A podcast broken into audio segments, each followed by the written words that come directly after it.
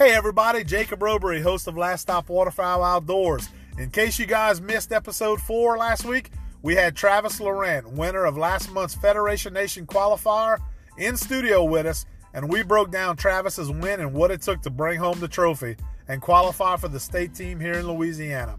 We also invite you to join us on next week's episode as we switch gears back to hunting season, and we're going to be getting a woman's take on what it's like to be married or dating a hunter as we head full throttle into hunting season. So join us on next week's episode of Last Stop Waterfowl Outdoors.